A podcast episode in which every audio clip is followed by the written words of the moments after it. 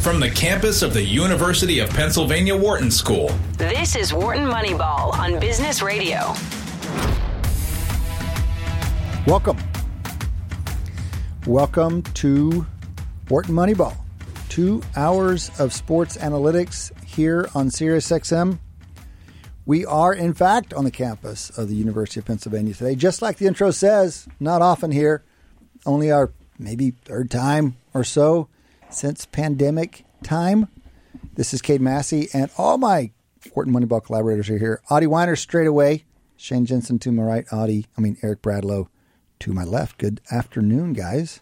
Afternoon. Hello. It is spectacular in Philadelphia today. Spectacular peak spring weather. It's 75 or something. It's kind of soft air, not too much wind. The trees are green. Birds are literally chirping on Locust Walk. Kids are walking around. Graduation was just yesterday, day before. Some are still in their robes taking pictures. Parents are here. Some people are moving out of their dorms. It's just picturesque, perfect West Philadelphia day. Are y'all experiencing it that way? or- yeah, it's the exactly first time am, I've yeah. worn shorts uh, this year. Oh my It's great. God, that's absurd," said the Texan. My gosh, I'd go back in time whenever I come up here.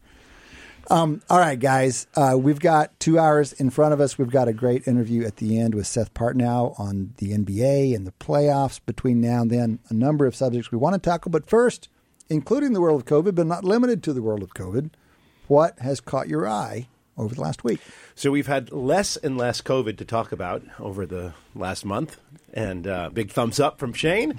But there is news today that actually is uh, important to discuss. The FDA just recommended or approved, actually approved for emergency use, a, a booster shot for children ages 5 to 11.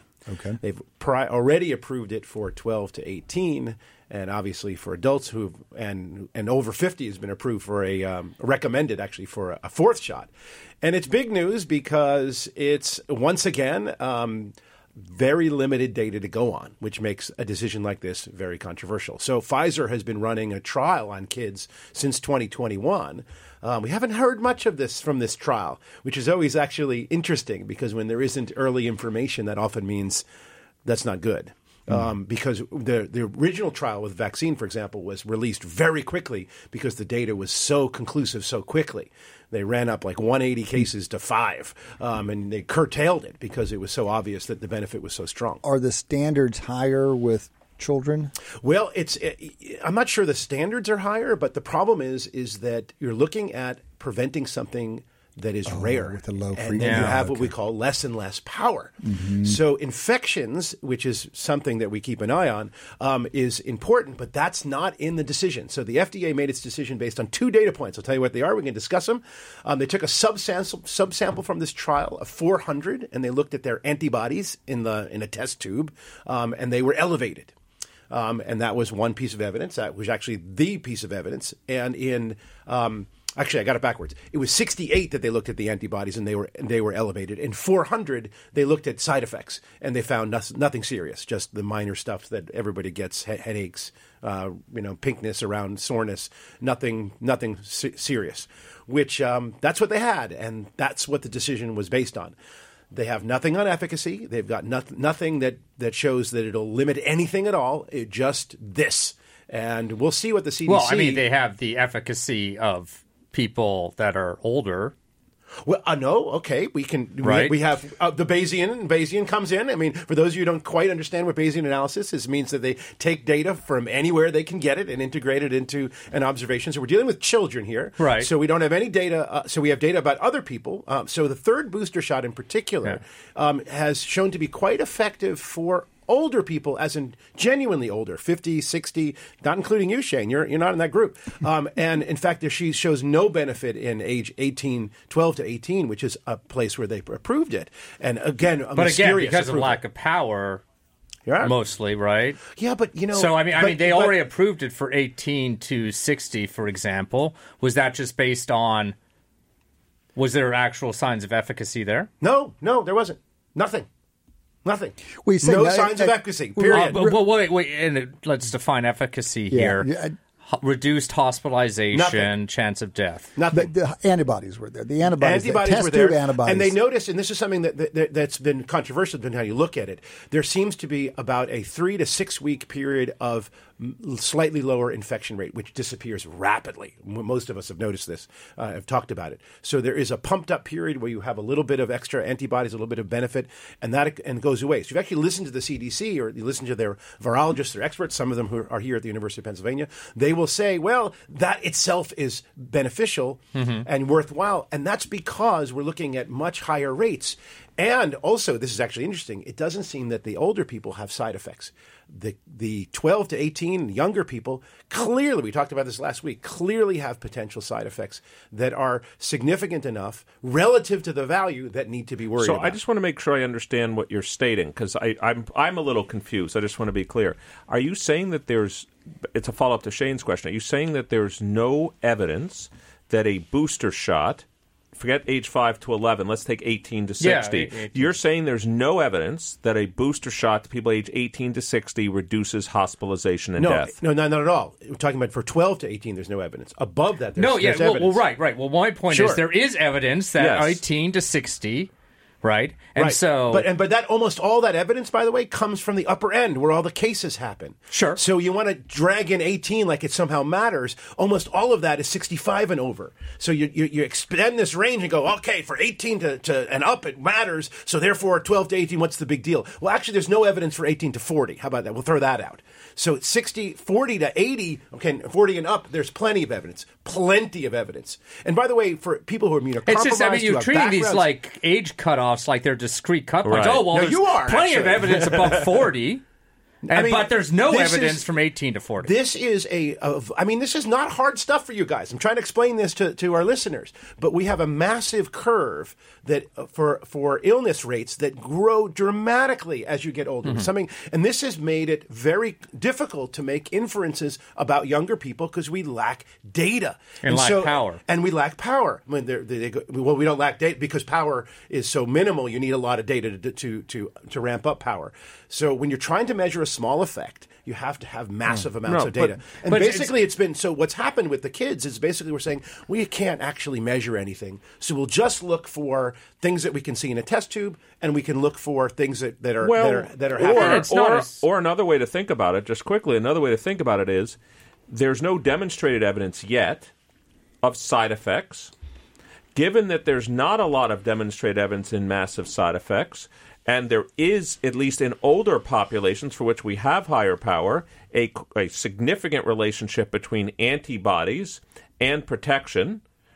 Therefore, why not? I understand it's not the same level, but if the side effects are low and the benefits are there, Yeah. and potentially, let's be clear, part of the rationale, I assume, of the FDA might as well be, might well be, when children don't get COVID, people around them get less COVID, and therefore it will save their other people's lives. This is not a scientific argument. Well, how about Why this? not? How- This how- sounds how- like I'm in a psychology class. No offense, Why but this isn't is that a something- scientific argument? Because this is not measured, and there are things that are important. You're giving people vaccines right. that cause problems that we know they cause problems in rare cases, and we can easily um, uh, ignore them because the benefits in in people who have a serious problem from illness is so much higher. When you start to deal with children, we're talking five to eleven, the cases are almost non-existent, and and we'll throw out and, and, and if and if you throw out people who have any kind of serious background illness, they are not only mostly but completely non-existent. So what we're saying here is we're making an argument that we're going to give a vaccine to a to a child, which might have vac- uh, uh, side effects that we don't quite understand,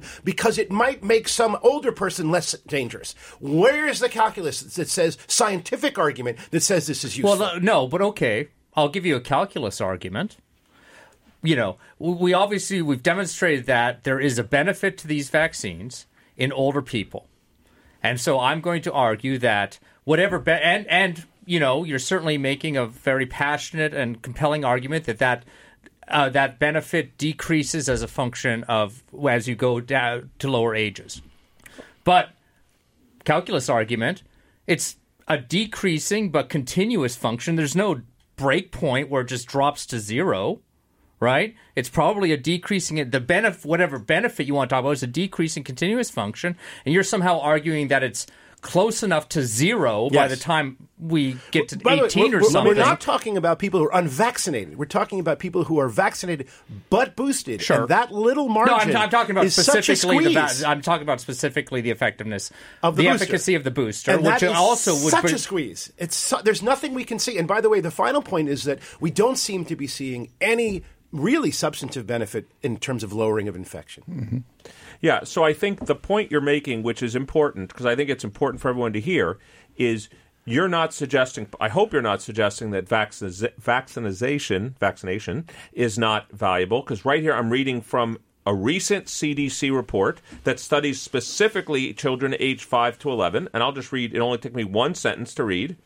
During the period of Omicron predominance, December 19th, 2021 to February 8th, 28th, 2022, COVID 19 associated hospitalization rates hospitalization rates in children aged 5 to 11 were twice as high among unvaccinated as vaccinated children.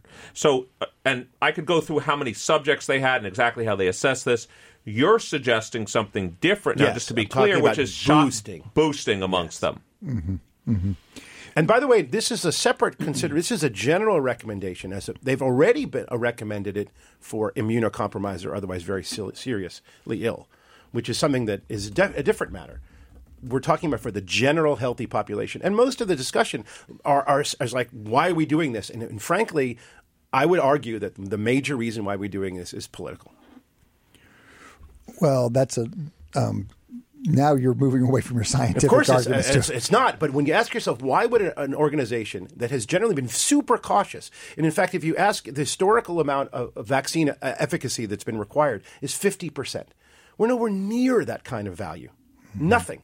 And yet there seems to be a, a, a push to get these things uh, more than just recommended. In fact, Walensky, when we dealt with the 12 through 18, she went and said the, the FDA was like, okay, we'll approve it, but we'll let people kind of figure out whether they want to do it. And she overruled them and said, we actually suggest it.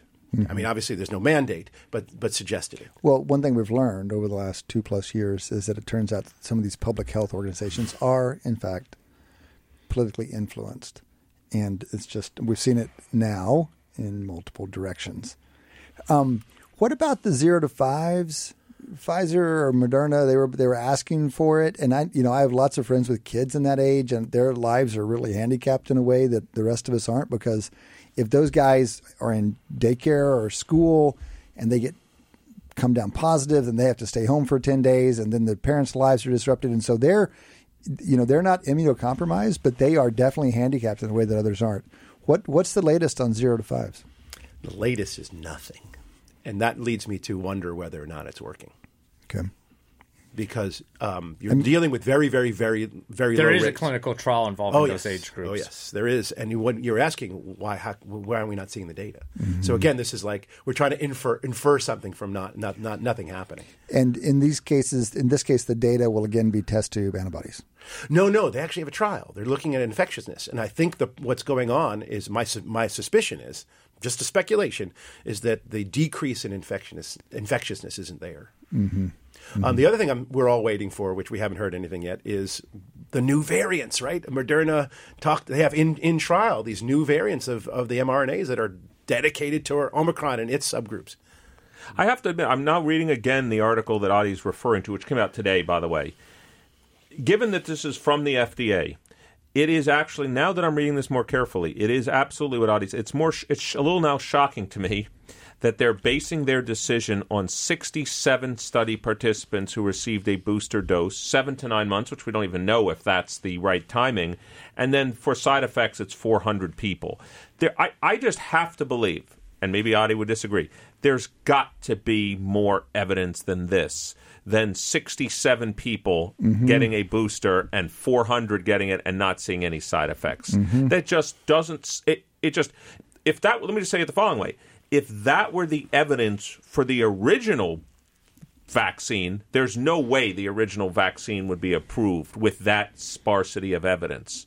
So my guess is it's not that they don't they, they must either But either do what uh, Shane and I are doing, which is I'll call it maybe erroneously, I don't think it is, but saying there's a continuous curve, there must be an extrapolation downwards, or we've got a lot of, if you like, test tube evidence that the number of antibodies goes way up. Now, whether that will translate into better you know reduction of hospitalization and death maybe they're speculating on that so they're playing the loss function the other way given they're not measuring side effects but there has to be greater evidence that they're bringing to bear than just this data there has to be mm-hmm.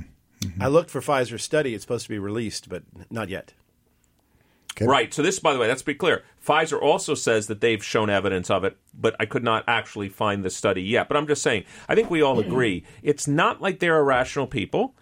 It's not like they don't have statisticians that understand the concepts of sample size, power, etc. They have all of those things. So my guess is they have they either might be doing one of two things. They either have data we don't have, that's possible, it's also possible, again, their loss functions are different than our loss functions. That's possible. Um, a third thing is, is that they're making an assumption about the curve relationship between older age groups and younger age groups, which you're not, and maybe I'm not comfortable making. But it's one of those three. It's not like they're just, I, I would be shocked if we're sitting here two months from now, Adi, and this is the only piece of information that they had at the time. That would be shocking. Well, I would not be shocked, and I think one of the reasons why be. these are being, I think the the community wants them. I think parents of five to eleven wants them, mm-hmm. and they're making their voices heard.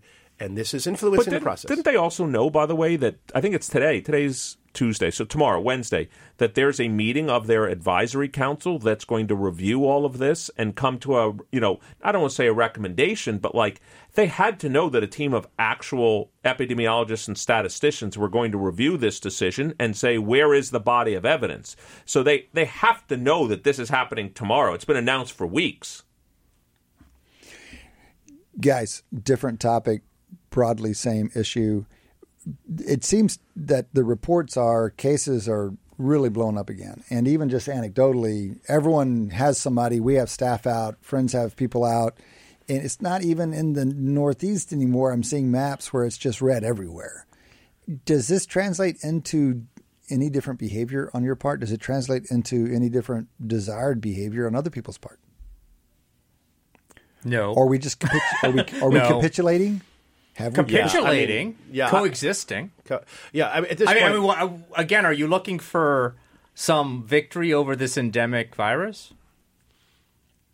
No, I'm curious about the optimal response given what I think can be called a surge.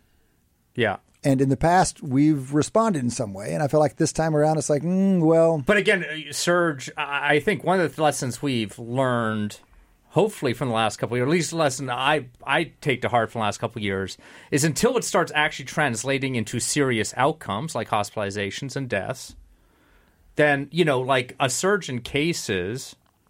You know, we, we we've seen you know cases kind of like we've that that's kind of been decoupled over the last year or so. You know, ca- you know, a surge in cases necessarily leading to a surge in, in actual sort of serious outcomes. And I realize there's a delay involved s- and such, but I, I guess I just don't. Uh, you know, I, have I, we become insensitive to increases that are Yes. actually? I mean, what what you're obviously my last like you know two minutes as to, Well, it you're- could be described as an insensitive attitude. I mean, I don't, but, you know, but, but but but Shane, I think we don't worry about infrastructure collapse in the way that we used to. I mean, hospitals Yeah. aren't going to all max out, but hospitalization rates are up, Yes. and that means people's lives are affected. And you know, Okay. So and we're just we're we're kind of inured to it. I point, think so. Let me let me frame. Uh, maybe it's similar to Shane's perspective. There's no. Well, first of all, just to give you the data, I just looked today. Uh, deaths average right now. This is according to the CDC website. Are averaging about 300 a day on a seven-day moving average. So that's obviously still down. This deaths. Deaths are still way down, but still, I'm not happy if 100,000 people die every year from COVID. But that's the rate we're at right, well, right, now. And, and, and I guess it's sort of like you know, I, I think the kind of I guess the counter argument is what do we want to do? Like like you know, are those that was- are, are we still considering those preventable deaths? Right. So that was going to be my yeah. My point was going to be Right. I think, and it relates uh, partly also to Adi's, you know, comment on my comment earlier about the children age five to eleven. I think what people have less tolerance for is what I'll call the I'm doing this for the societal good. which is I'm going to prevent myself from getting COVID so that I don't affect others who are potentially unvaccinated or immunocompromised. In other words, there were, I think many of us were willing to think about, you know, what about my 89 year old mother? What about all of these individuals? And so I think that's partly what you're seeing now. I think people are like, look, everybody should know that vaccines work. They're very effective. If you're over the age of 50, you should have at least three shots by now, if not four. If you do have, start to have symptoms, don't wait. Get Paxlovid or get some one of the therapeutics that we have right now. I think people have less tolerance for what I would call the, you know, I'm going to do this to protect others. Well, argument. and, and I mean for vaccines specifically, if I'm understanding kind of the data, the like kind of rough data is that you know uh, it is much more of a personal thing because we've uh, what what have we heard throughout for Om- uh, Omicron and later variants, and maybe an updated vaccine would change this calculus again. But it's that it doesn't really help your infectiousness. Correct. It only affects your personal health outcomes. And so it, it, it goes back to being a personal choice. Like, you know, if that truly is the case where the vaccine does not affect affect uh, infectiousness, but only affect, you know, kind of changes your probability of a serious outcome yourself, then there is no No, public I health think real what, Shane, what consideration what Cade's for also referring to is you. We could all be sitting here and with our families and others with N95 masks Well, right, so properly masks are- worn. yeah, we could be social things- distancing. We could I be doing that. specifically No, no, that's what- talking about vaccines. Oh, that's different. As an action. And that's you know I That's mean they're still mandated for you know like that's why I think that you know it's kind of silly at this point with the their current kind of type of infectious uh, you know dynamics to to mandate them because it is much more a personal thing. Masks and all this stuff, yeah, I mean we're I guess we'll just kind of keep you know that's that's going to be sort of a, a an option as far as action goes for a while. Just want to throw one direction to the conversation. I think that's interesting. I think people have realized how much we've missed, and I don't think there's an appetite for going back.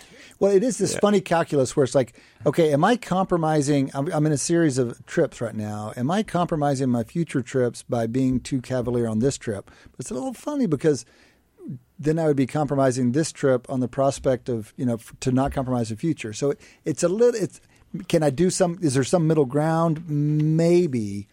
Can I ask an anecdotal, que- purely anecdotal, I don't think anyone has data, but it seems to me, in, in my experience, almost everyone who, who I know who is getting it this time has not had it before. I mean, I know of people who are getting it again, but they are, they tend to be not people I know directly. Do you, you're noticing inbound, mostly people who haven't ever gotten it? No, I know No. people that have gotten it multiple times. Many. Yep. Many. And, in, and in, by the way, especially younger people, but Yeah. even people my age. All right. Well, um, on we go. On we go. Often maskless into the surge. We'll see how it goes. We'll talk about it again next week. I'm sure. That has been Q1 here on Wharton Moneyball, coming to you from the studio, the SiriusXM studio here at Huntsman Hall. We still have three quarters to go. Come back and join us after the break. You're listening to Wharton Moneyball. on Business Radio.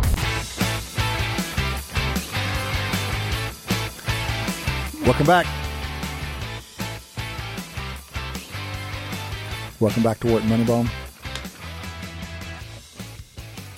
Two hours of sports analytics here on SiriusXM. Music by Dion Simpkins. It's a pleasure. One of the many pleasures of being in studio is we get to play in music live, real time. He's not laying it on there after the fact. He's telling us when to start and when to stop. Very appreciative of that. Dion's been with us from day one bunch of rookies, bunch of whippersnappers in here eight years ago. How'd he put up with this? I have no idea. This is Cade Massey hosting today with the whole crew. Eric is here, Adi is here, Shane Jensen is here. Delighted you guys are here. We're always happy to hear from you. Wish you would jump in in more ways. You can reach us on Twitter, probably our best social media platform, at WMoneyball. At WMoneyball is our handle on Twitter. Send us questions, observations, criticisms, whatever you got. You can also send us email. We have a mailbag. Our email address is moneyball at wharton.upenn.edu. Moneyball at wharton.upenn.edu. We read everything that comes in. We get as much of it as we can on the air. Guys, we need to step that up a little bit. We haven't had anything on the air from the mailbag in a while. We'll dig some up in the next week or two. But please do let us hear. We hear lots of things from you guys, and we appreciate it. Lots of interesting things, and we do get them into the show. Guys, we have two quarters coming up of open topics, open lines. I would suggest that we start with some of the playoffs that are going on right now. And I have to say, so, the hockey, I mean, we say these things about, we say overtime, we say playoff hockey special, we say overtime playoff hockey is especially special. We had two game seven overtimes back to back over the weekend. And five game sevens, like five of the eight series That's amazing. in the opening That was round went to game seven, and it was incredible. and the last two went to overtime in game seven. It's Yeah, just yeah. Sun- absolutely Sunday, if you weren't watching hockey, you were uh, you were messing up. So you got your uh, Battle of Alberta. yeah, the Battle of Alberta. It used to be all the rage back in the late '80s, early '90s. The two top teams in the league back then. And was that just brutal as a Calgary fan because every year you bump against the Oilers? Yeah, yeah. No, I mean, This it, was it the- basically what you know. I, I got used to losing uh, things, you know, very early on in my So sports re- watching just, career. Just remind us, this was the Gretzky Oilers. Yeah, Gretzky Like, Oilers. how many times did they make the Stanley Cup Finals from the West, or oh, whatever they I called mean, it? uh, they then? went uh, I, at least five. Because they won four, right? Yeah, I guess, I guess the Gretzky Oilers run four. The the the, They one- went the, one the later. Oilers won one more after Gretzky had already uh, left as well. So they they won five Stanley Cups in kind of that era. Four with Gretzky. So, by the way, remind me what the Western Conference was called back in the day. the Smythe division. And what was, Smythe. and what was well, the I mean, East? not the West, the Pacific, the what, what I guess we now call the the the, the Pacific or whatever. Yeah, Okay. yeah. Okay. And, and they have it. One thing I like about the kind of hockey, the structure of the playoffs in hockey is that they are kind of maintaining that sort of divisional thing in the in, in kind of the bracket. So you can kind of the, the, the one of the reasons you know that the Battle of Alberta is even on is that you know the, the Calgary and Edmonton are in the same division and therefore we're lined up. You know they don't do reseeding after the first round. So you're you're basically saying that then the they're going to send one team out of each division into the final four. Correct.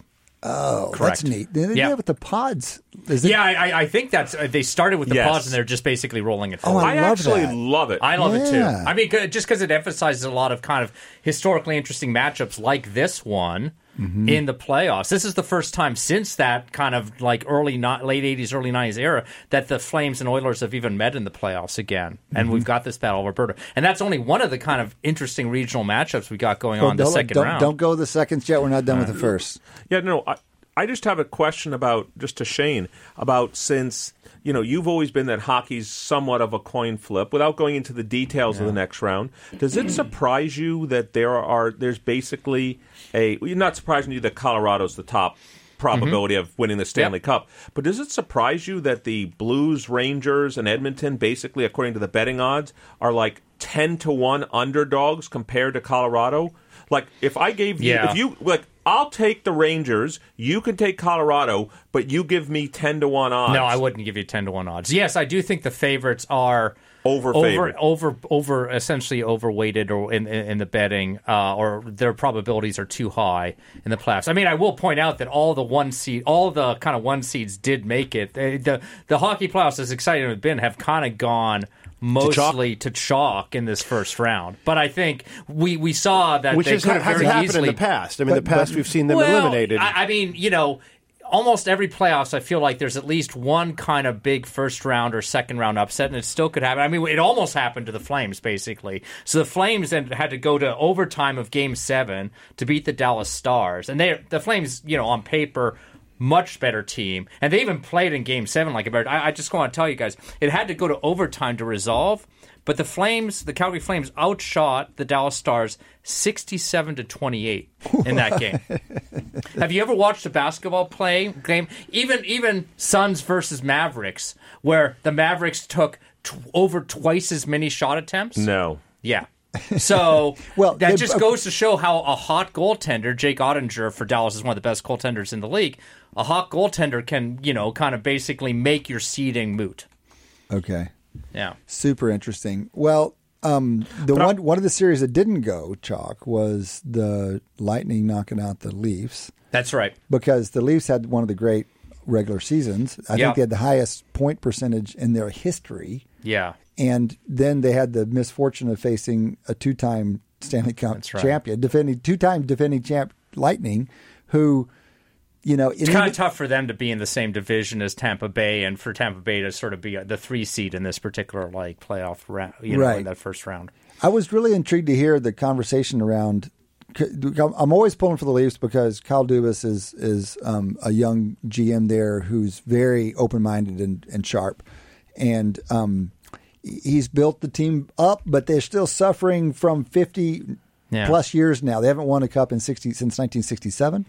They haven't won a playoff series since the early 2000s. Oh yeah, no, they're uh, they're they're. well, I think they're like zero for nine in the last nine elimination games. Yeah. The- in the playoffs, it's it's terrible. So, but pe- so people. Here's the thing. This is kind of a question I have for you. Is like people jump on this first round loss as oh my god another one, and this is you know multiple years in a row now, and and and people are like, well, what are they what are they going to do? What do they have to do? And then others are like, hold on, they just went seven games against the two time defending champs, and they had one of the best regular seasons Yeah. they've ever had in the history of the franchise. Do you really need to change anything?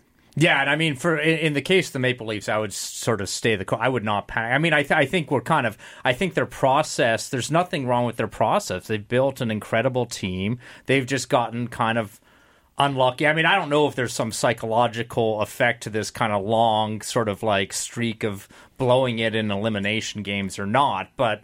You know, I, I I personally wouldn't push the panic button at all, or really change anything about what they're doing. They were, you know, a goal or two away from beating the defending ca- champions and getting this monkey off their back. And and I mean, they'll be right back probably in the play in play, you know, in the playoffs again next year. They've got a great young team. the third the game seven third period they were down a goal and they you rarely see a team dominate another team the way they dominated Yeah. the lightning and they just couldn't get it in the net i mean kudos to the lightning Until the Flames played the Stars, and that was almost the exact same recipe. is that right Yeah. so i want to say one other thing about that series because i don't watch that much hockey and every now and then you watch it and it's fun when you a player jumps out to you it's fun to just the, even maybe especially as the naive eyes to come and on the ice one guy just seems different and for me, that was Marner for the Leafs. I, mm-hmm. he just something the way he handles the puck or his speed or something. When he has the puck, it just looks different than when other guys have the puck. And I know he's one of their top guys, but he's, he's not Auston Matthews. But still, he's the one, Yeah. at least in his puck handling, that jumps out to me, and it's a lot of fun to watch. Yeah, Shane Dash. I'm not really a hockey guy, but I, you know, when I look at the teams that are left, like obviously we talked about this many times. Show Florida and Colorado had really great seasons. Yeah. Like Historically I mean, 122 yeah. points, Top 10. top 10 seasons. But the teams they're playing now have 110 points. Could you give us a sense, like maybe it's in baseball or basketball, some sports I know a little bit better, like how much difference is that? Like they're favored like two and a half, three to one, where Yeah, and I- 110 is a pretty damn good number if I've got it right. So, like in baseball, let's say a team wins 97 games, which would be a very 100 games even, a very good baseball season. How many wins does the other team have that I can compare to like, you know, Florida or Colorado playing their opponent with 110 points?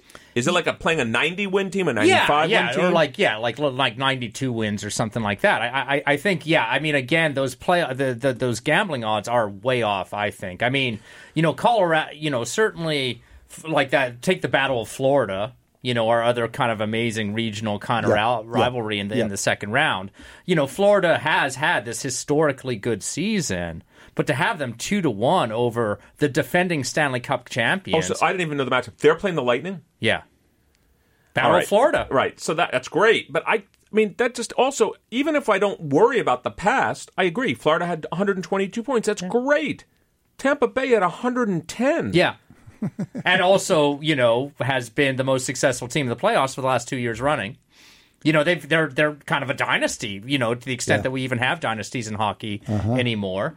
Um, so yeah, I, I, I do think. I mean, I wouldn't put, you know, those probabilities. I I, I It's about two to one, by the way. Just yeah, to let I mean, you that's know, crazy it's to two me. to I one. mean, I mean, I wouldn't put it above like, you know, uh, yeah, maybe 60-40 at most. And even that, I think, is mo- probably too high. Two to one, my God, I don't understand that at all. And, Yeah, and- the, and Col- the Colorado matchup. So I, I, I I think Tampa Bay is a better kind of team playing against Florida than St. Louis is playing against Colorado. So Colorado being the highest odds or, Yeah. or the, the num- the the Stanley Cup favorite Yeah. at this point, I agree with. But again, not It's about at a- eight and a half even a to two one. to one Eight and a half- eight and a half- Colorado's an eight. Um, if I just look at the relative odds Yeah. of winning the cup, Avalanche are plus one ninety six. St. Louis is plus seventeen twenty.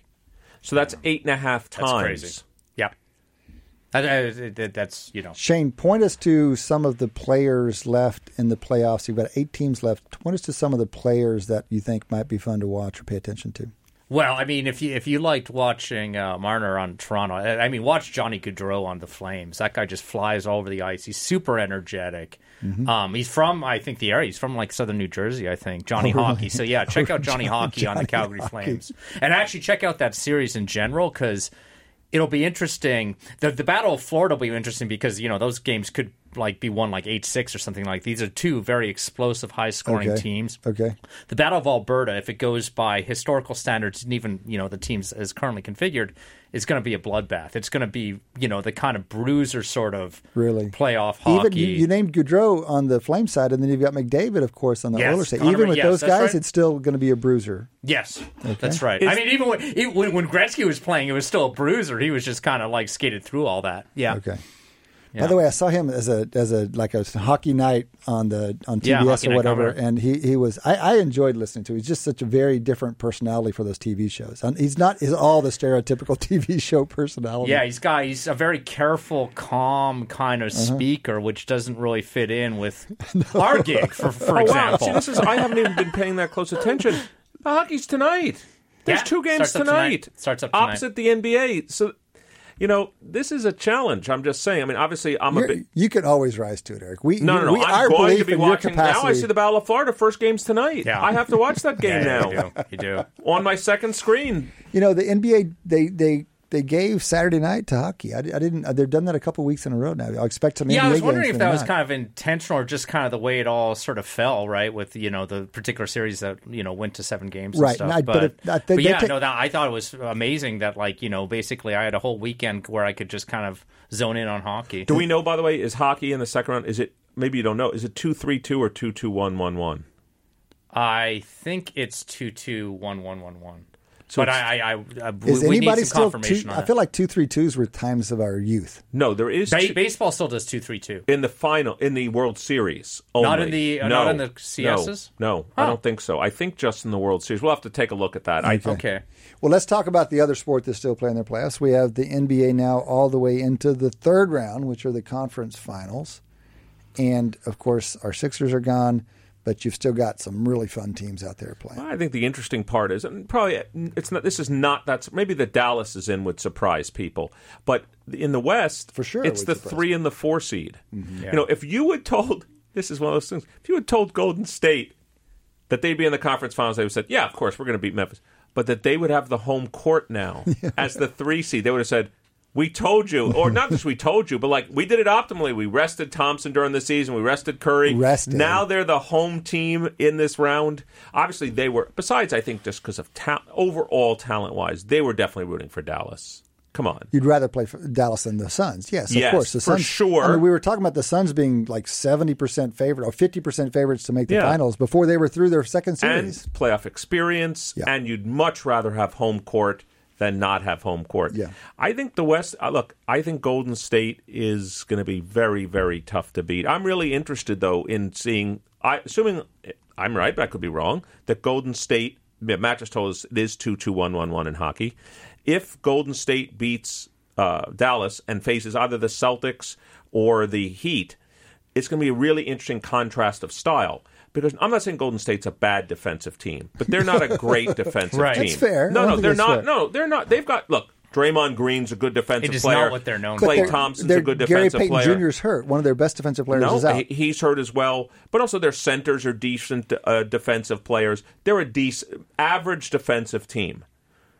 The two Eastern teams left are tremendous defensive teams. So whatever, that's a fascinating style of play. By the way, it's really fascinating. I'm really interested. And by the And way, do you, do you think that the Celtics specific, like I mean, obviously they kind of they were the blew- best defensive team in the NBA the second half of the season. No, and that's always what, how I've kind of considered them all season. And then they blew my mind by sh- like taking like twenty two like three point attempts or something like that in that game seven. Like uh, are, They you know- gave game it to six. Game, oh, game six. six. It was game, six. Yeah, yeah. Um, so I, I mean, are are we gonna see more of that, or is is that kind of an outlier in terms of either either in terms of kind of their actual success or um, just as a strategy. I think the Celtics have been just from what I've seen. I saw a lot of that series against the Bucks. I think they're under. They've underutilized the three. I think they've got a lot of guys that can shoot the three. I think Tatum can shoot the three. Brown can shoot the three. Williams can shoot the three. We know s- both Williams can shoot the three. Smart can shoot the three. Their backup center Theis can shoot the three. They've got a lot of guys that can shoot the Well, three. so let's let's see what you think for the series because that that one tips tonight. We're recording on Tuesday afternoon, and last I saw, the Heat were favored. They're they're favored by two, I think it is. So What's interesting is for the series, Boston is plus 200 to win the title right now, and the Heat are plus 432.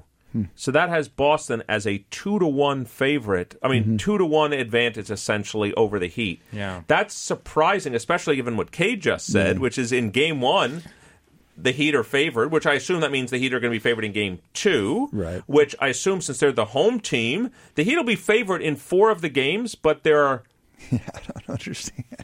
that's Okay. going to be hard to rationalize. Well, there. I I mean, maybe maybe we're sort of continuing to confront through both our hockey and basketball discussion that the gambling odds right now don't seem particularly rational. I mean, to my kind of more casual observer kind of eyes, I, I kind of feel like this is this is the most wide open Final Four in basketball we've had Is that it- I've won't, watched. won't people think that Boston is kind of the big favorite here? We've been uh, we were abusing 538, but let's see what 538 yeah. says. Yeah, I mean, mine's not from 538, by the No, yeah, and I guess I'm, I'm I'm just kind of harkening back to sort of the years of you know Golden State Yeah. and Cleveland Yeah. and all these ones where it's kind of like you could talk yourself into those teams not winning it all, Yeah. but you had to talk yourself into it. Whereas I, I feel like it's more wide open It- now. it- it- Maybe the gambling odds don't reflect that. Maybe well, I'm the too naive. 538 Oh doesn't my- reflect it either. We we were talking I'm about last right- week, um, and I mean the the team that was counterbalancing Boston in 538's numbers was knocked out. Wait, It wait, was the before you tell Suns. this, I'm looking at it too. Was it the Wh-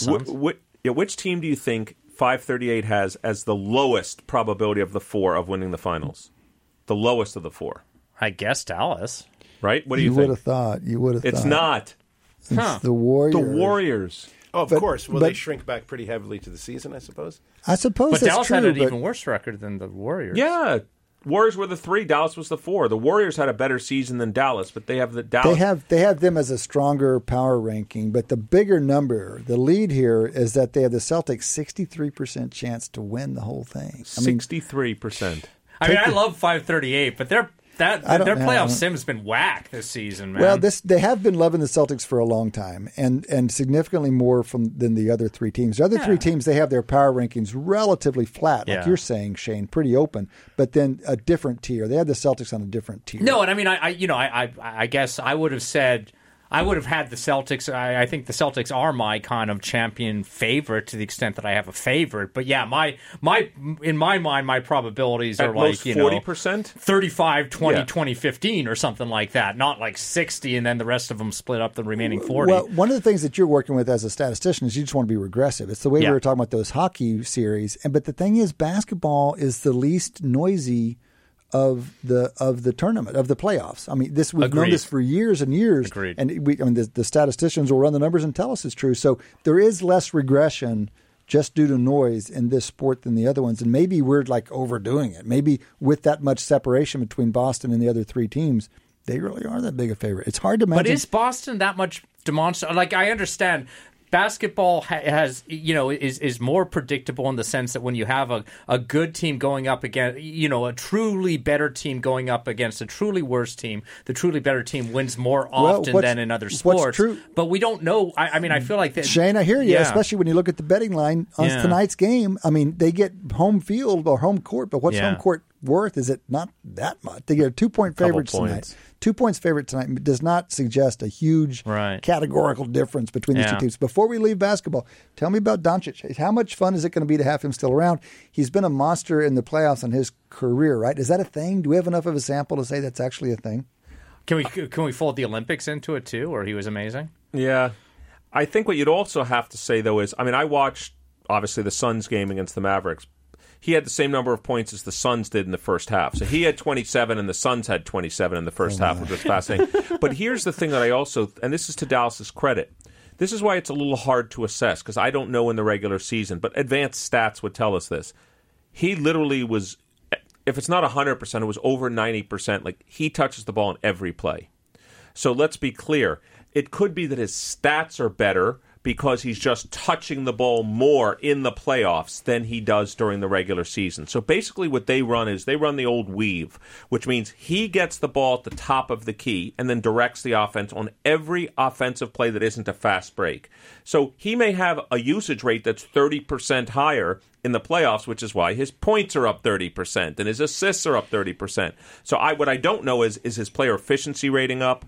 I don't know if his shot percentage is up. You'd expect it to But be yeah, down. cre- cre- I mean, credit to him if his efficient rate, efficiency rating doesn't ju- doesn't even just go down. I mean, maintaining the same efficiency Would be rating- amazing against the better with that teams. higher end would be impressive. Right. All right. Good fun. Uh, good fun. I mean, I, you know, we kind the first round of the NBA wasn't that interesting. We kind of just kind of suffer it, and then the first round of hockey turned out to be great fun. By the way, just So- this is enough large. and Just thanks for Matt for putting it on our phones. Uh, Luka's played 23 playoff games in his career. He's averaging 32.7 points, 9.3 rebounds, and 8.3 assists. That's amazing. exactly. That's- so the question is that enough of a sample Yes. to react to yet? Can you give me some historical, like, what? there Yeah, would be give- no. Well, so Jordan, give us- 32.7 points would probably be. I Like, I what think did Giannis do like last last season? That would be kind of a that good would be comparable. right? It would be a comparable to what Giannis did last Because season. Giannis, as well. even in the last series, was yeah. amazing. He like scored. so- He was like 200 Oh no, points, he like was a hundred was remarkable. rebounds, I don't think anybody 50 in their. I, I What's- think he's the first person. I What's don't ever Jordan's career playoff numbers? I don't think anybody in their career has averaged that many points. If it is, it's right near Jordan's. I think Okay. 32 33 is the max. So Matt can put it on our phones. Um, but again, this is exactly, these would be historic numbers if, if he were to hold this for his career. Okay. That's something to cheer for. All right. All right. Good fun. NBA, NHL. What other sports? We have a few minutes before the end of Q2. What else is on your mind? Well, let me just quickly. So this week is the PGA Championship in golf. yeah, yeah, right. And so um, Tiger Woods is back on the course. He says he feels much better than he did at the Masters, for whatever that's worth. So let's way, recap the Masters. He he made the cut. easily made the cut. He shot but 71 he- 71, so he under was par. la- he was laboring coming up the 36th then he shot hole. 78 78. Yeah, and had a bad weekend. Right, hit a bad weekend. But he says he feels a lot better. We'll see how that goes. Um, I, I know the betting odds for him to make the cut are minus 140. So they have him as a favorite, let's say even 60% to make the cut, which seems optimistic to me, but either way. But I love what they do with the pairings. So his first round pairings, he's playing with Rory McIlroy and Jordan Spieth. Mm-hmm. That is tremendous. And like Scottie Scheffler, your guy, Mr. Texas, Mm-hmm. is playing with like Collin Morikawa and I forget whoever else. Like, Well, they're just- and maybe Jon Rahm. They're thi- just they're just grouping high end guys. There's nothing like correct clever about it. No, no, no, no. But I'm saying they're grouping high end Yeah, guys. yeah, like, don't right. I mean? Could you imagine the crowd? Tiger Woods is playing with Spieth and McIlroy. Yeah. He's gonna be Or okay. Scottie Scheffler with Morikawa and Rahm. So I mean, but- come on. wh- Why did what what has Spieth done lately to justify getting into that group? Or, I mean, Well- for, I guess you say the same thing about Rory.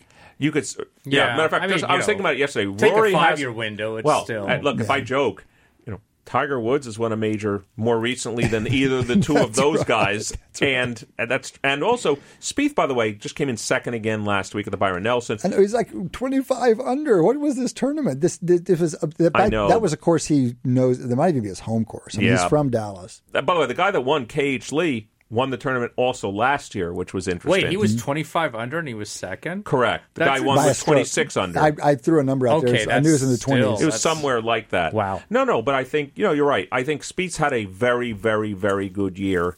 Um, but yeah, historically, I mean, it's three major winners. You know, Spieth has three majors, McIlroy four, obviously Tiger fifteen. Obviously, between Rahm, Morikawa, and uh, Scheffler, you have probably the most exciting. I mean, I don't know how you could get a more exciting group than that one. I'm Well, still you're- getting you're used to naming- PGA being May. Yeah, so this is the move that they used. They were always August. They were the fourth. Correct. They were kind of an afterthought, and we had this gap in the major calendar Exactly. between the U.S. Open and Masters. And, so, and around the pandemic, they decided to bump it into this slot. Do you think that actually, like, for somebody like Tiger, who's obviously like, you know, kind of, you know, you, you has sort of a you, you know, is physically maybe not there with some of the other guys. Is this is it advantageous to have it now versus in August? No, he, I think he would take more rehab time. He would take all that he could get. I, even, even though it would come more rapid, but then it would be like you I know. think once I don't know. I, it would be like a, a longer sort of full Season, season. yeah. Like if, if if Tiger's season now is just the ma- majors, I would think he'd Would want he more prefer time. to have I would have it- thought more time. I don't know. I would think that given he's only going to play, he's never Yeah. going to play in between them anymore. Probably. Yeah, that's why I I'm would kinda- say once a month for four straight months might be as optimal. Like he plays the Masters in April, he plays the PGA in May, U.S. Open in June, and the British Open in Nor- July. he might actually once a month might be the optimal cadence to keep some sort of rhythm, but actually have enough time to recover. I don't disagree with that in general, but recovering from this car wreck is a different thing. And Yeah, he's like sure. major rehab, and I think he needs all the time he can. By the way, just get. quickly back to Michael Jordan, 33.4 points per game in his playoff career. Luka Doncic second at 32.7. Then just come a few guys, Allen Iverson, Kevin Durant, Jerry West, LeBron James. So Luka's second, 0.7 behind Michael Jordan. And I'm making a prediction after this series, he will be ahead of Michael Jordan average-wise, just because Well, of and- his usage rate. But he's also impressive in that he's got other almost double digit stats as well. And, and Jordan would have the same. I'm guessing. Not an assist. Jordan would be more about, I'll call it six and six. Jordan was not more than a six and six guy in his career. But anyway, I'm excited about the PGA. I think it's really exciting. I'm also interested to see the one shame I have is I've become a Scottie Scheffler fan because of his story. And what I'm his story disappointed being, being University of Texas. no, not that. Just What a no, compelling no, no, tale. no. What a his compelling origin his story. his momentum story and how he started. He couldn't win, and then once he won, he's now winning them in bunches. But Couldn't win. He was like 17. You're holding against these can't win things. Like he's been on tour for three years. Most I- people he's don't got, win. momen- he's got momentum. I'm with Eric on this one. but He's currently got momentum. I'm momentum. worried that no. So now I'm worried that it was too long since he played last. I'm worried that his momentum is gone. Oh. Hmm. I was hoping for he. Trust me, he would have rather the PGA been the week after the Masters. I don't think Right. there's any doubt about it. Well, we're going to find out. You're right. It was very hot, and and we have looked at some some some of the historical stats, and guys do have these cycles in golf, and we know that decay rates matter in the prediction models. So we've got. I mean, Spieth has been sneaking up there. We talked about him earlier. He is tied for fourth best odds, fourth shortest odds with Kala Morikawa and Justin Thomas. I mean, that is a it's a pretty it's a pretty odd sheet. That's for dang sure. Scottie Scheffler is the leading leader up there, plus eleven hundred. Jon Rahm plus twelve hundred. Rahm went about a year without a victory after being Right, just hand- one in Mexico. hands down top golfer in the world a year ago. He went a year without it, just one. So if you believe in momentum, he might be your play, Eric. Rory, who just can't get it done these Yeah, days, but that's- but he's he's knocking around and he's got short odds. He's the third shortest odds at plus fourteen hundred. So at least before they tee off on Thursday, this looks like a lot of fun. The PGA historically has been kind of the least glamorous champion list. Yes. And one of the reasons for that is that they have these very large fields. And it's the kind of the opposite of the Masters, where you got to be a top seventy-five golfer or higher because you got a bunch of 50 plus the winners yeah, is exactly. the Masters. So, so it's prettier now than it probably will be on Sunday, but it is a lot of fun. Yeah, I think the into it. PGA has something like I think the Masters something like 90 and the PGA something like 150. Yeah, Wow. A exactly. It's a lot of golfers. It's a big difference. All right, guys, that has been two quarters of Wharton Moneyball. We still have two quarters to go. Come back and join us after the break. You're listening to Wharton Moneyball. on Business Radio. Welcome back. Welcome back to Wharton Moneyball. Two hours of sports analytics here on SiriusXM. Rolling into the second half, third quarter, another open line segment, a little shorter. We'll go about 15 minutes before dropping into an interview with Seth Partnow, famed basketball analyst Seth Partnow. We have just covered NBA playoffs, NHL playoffs, and a bit of golf. The second major championship of the year is this weekend, Southern Hills, Oklahoma. There are some other sports. They may not be in the playoffs, but they still need attention. They need care, these other sports. Eric's got a couple of his favorites before we turn the world over to baseball.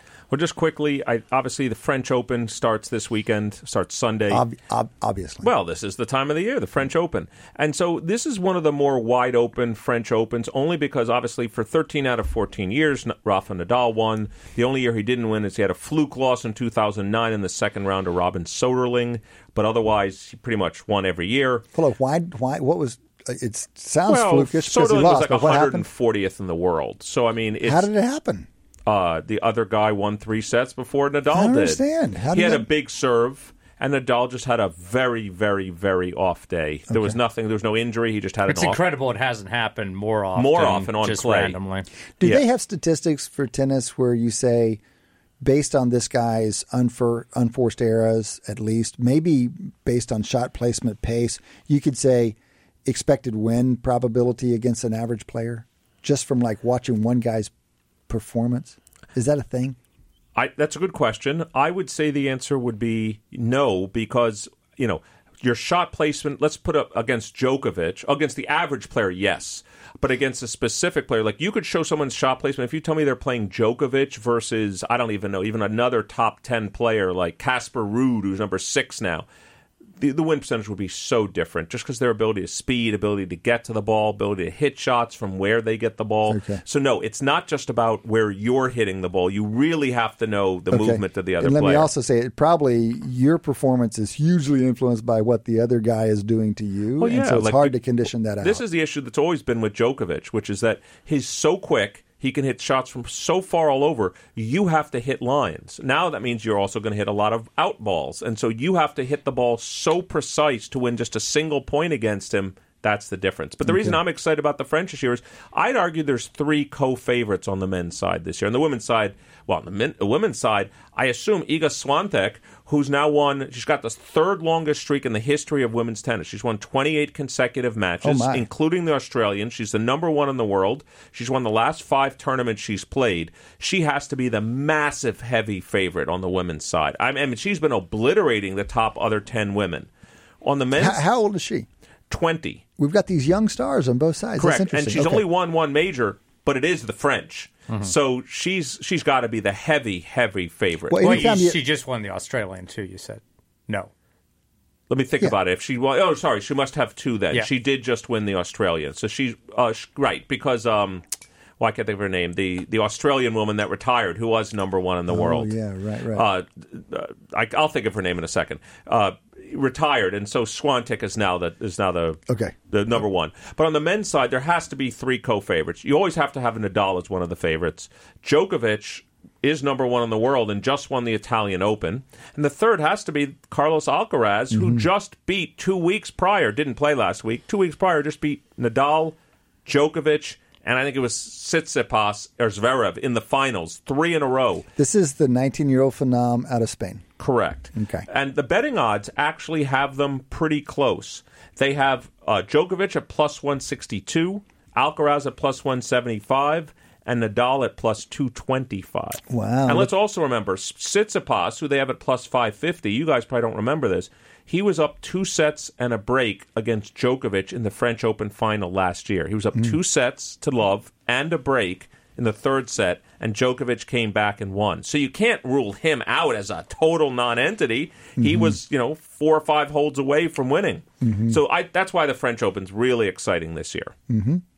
All right. Well, I, we need to get on this Alcaraz train because everyone's talking about him. I had dinner with some friends last night. One is a big, so, uh, big tennis fan, and even his five-year-old boy was saying, "Alcaraz, fabulous, fabulous." and the other thing we'll have to see just quickly is whether Djokovic can put together. Nadal's got some injury issues right now, so I'm less confident of him as I normally would be.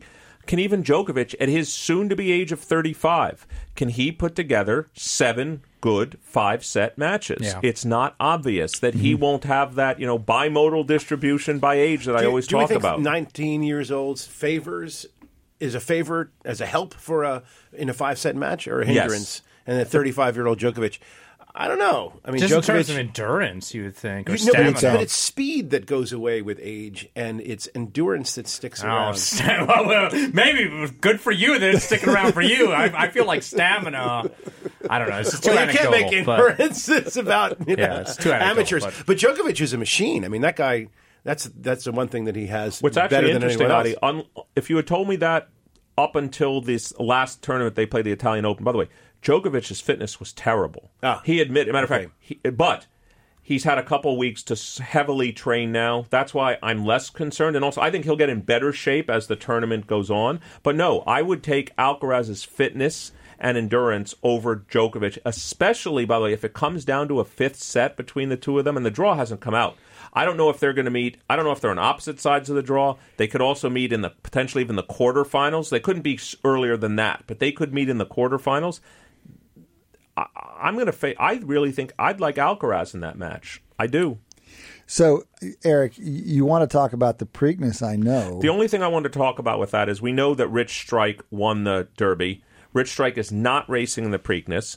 Epicenter, which was the horse that was the favorite in the Derby, which was leading the Derby until this other horse came out of nowhere, is six to five to win the Preakness. Now that seems like the odds of a horse that actually won the Derby. So I'm just wondering if you just remove Rich Strike, can we pretend like Epicenter won the Derby when thinking about its odds to win the Preakness? Because like the horse, the only horse that beat it is not in the race. That's- it ran the race everyone thought it would run. Just this other horse ran much faster. my reserve. I like that a lot, but for the fact that it, it- he was that horse was neck and neck with its other the other favorite before Rich Strike came up on the rail. So is that other horse in the Preakness? It's a good question. I think the answer is no. Okay. I think there's epicenter. I think there's only two other horses: a horse that came in fourth, and maybe a horse that came in 14th. Mm-hmm. So I don't think no. I think the answer And is then no. the Okay, Preakness and th- is the shorter one, right? It is.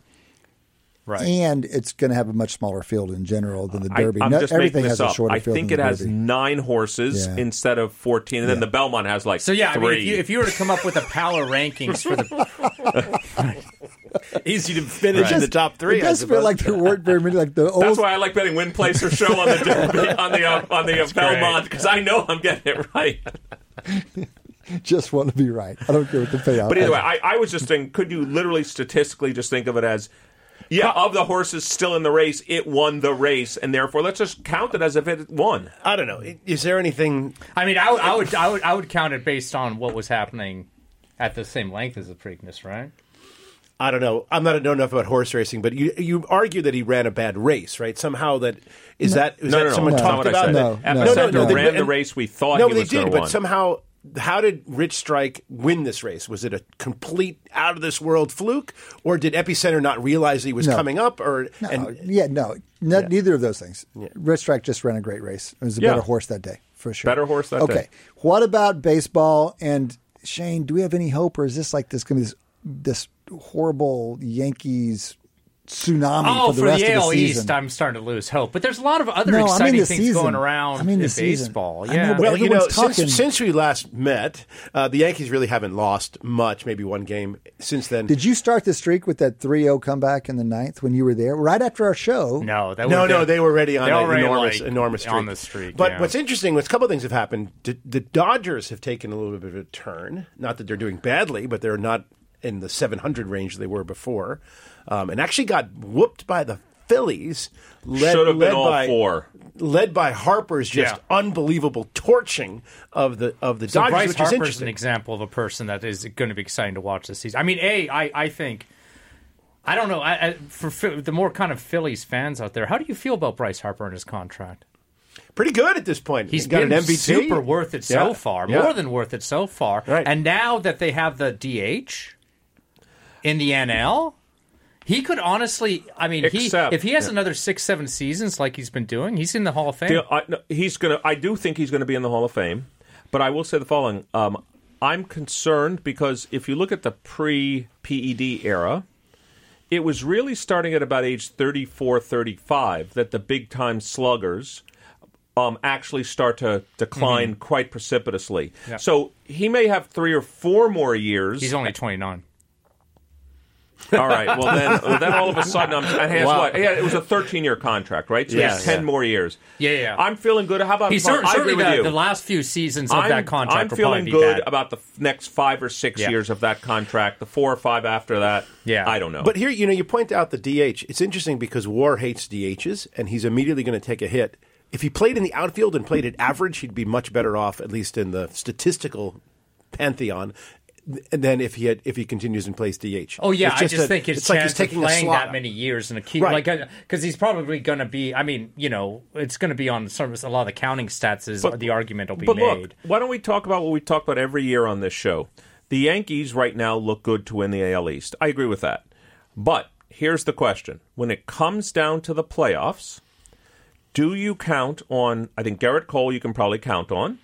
They've got Severino, and I think the you haven't na- even mentioned their best pitcher. Cortes, come Nas- on, nasty Nestor no, Cortes. no, no. no. I'm just saying though. So that's. But love do we? But do you all agree? That's the question about the, the He's winning the World Yankee, Series. the No, way. no, it's No fine. second place. No, no, I'm okay, that's fine. But you're you agree it's going to come down to whether Cole, Severino, and Cortes can do it during the playoffs. That's it. If Yeah, not, there's no, 'cause- no, Well, I mean, actually- I mean, actually, for Eric, me, uh, you're looking way. You're looking ahead to a lot of coin flips. To me, the biggest uh, question mark I have with the Yankees is not so much the, the starting pitching rotation or the back end when the relief. It's the unbelievable high variance of his lineup. Mm-hmm. So if you look at what is causing, in my mind, the, the just runaway victories, is that with Judge and Stanton both kind of on fire at the same time, it's it's a brutal lineup. Yeah. The top of the lineup, the bottom of the lineup is terrible and potentially can be awful. Oh, the Yankees? And, yes, and all I- around the Mendoza line. I, I can. I'm concerned that in a in a playoff, if, if Judge and Stanton are pushed down a bit, there's just nothing going on at the back. No, and it's true. Their ability to kind of manufacture runs at times when the big hitters are struggling is still not. I mean, It's not there. for for a similar sized payroll. The Dodgers have put together a better kind of overall team. Great I point. think. I think so. You know, and I mean those the, those are the only two teams in that same payroll stratosphere. So you know, but uh, but I, I do think that you know, I mean the Yankees hitters are streaky.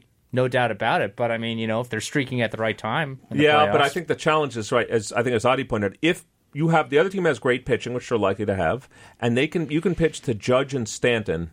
Everybody else in the Yankees is either not a power hitter, like LeMahieu's a good hitter, Mm-hmm. but he's not the hitter he was two or three years ago, or is a 250 and below hitter. You can pitch to Rizzo, you can pitch, Pitch to to, any Donaldson. Donaldson, you can pitch to anybody at the bottom Torres. of the lineup. Torres. So now you've got five or six hitters that you're not that excited about as a Yankee Yeah, fan. but I think almost every team on the AL side, at least, that they would potentially face in the playoffs, you can make a similar narrative or talk about their bullpen or whatever. I mean, I think you guys Yeah. are proactively making up narratives for the coin flips that the playoffs Either way, are let's do our plus minus again. We did this at the beginning of the season. So now the Yankees, I think, are 26 and 9 going into tonight's game. Matter of fact, I know that's their record. Yeah. Okay?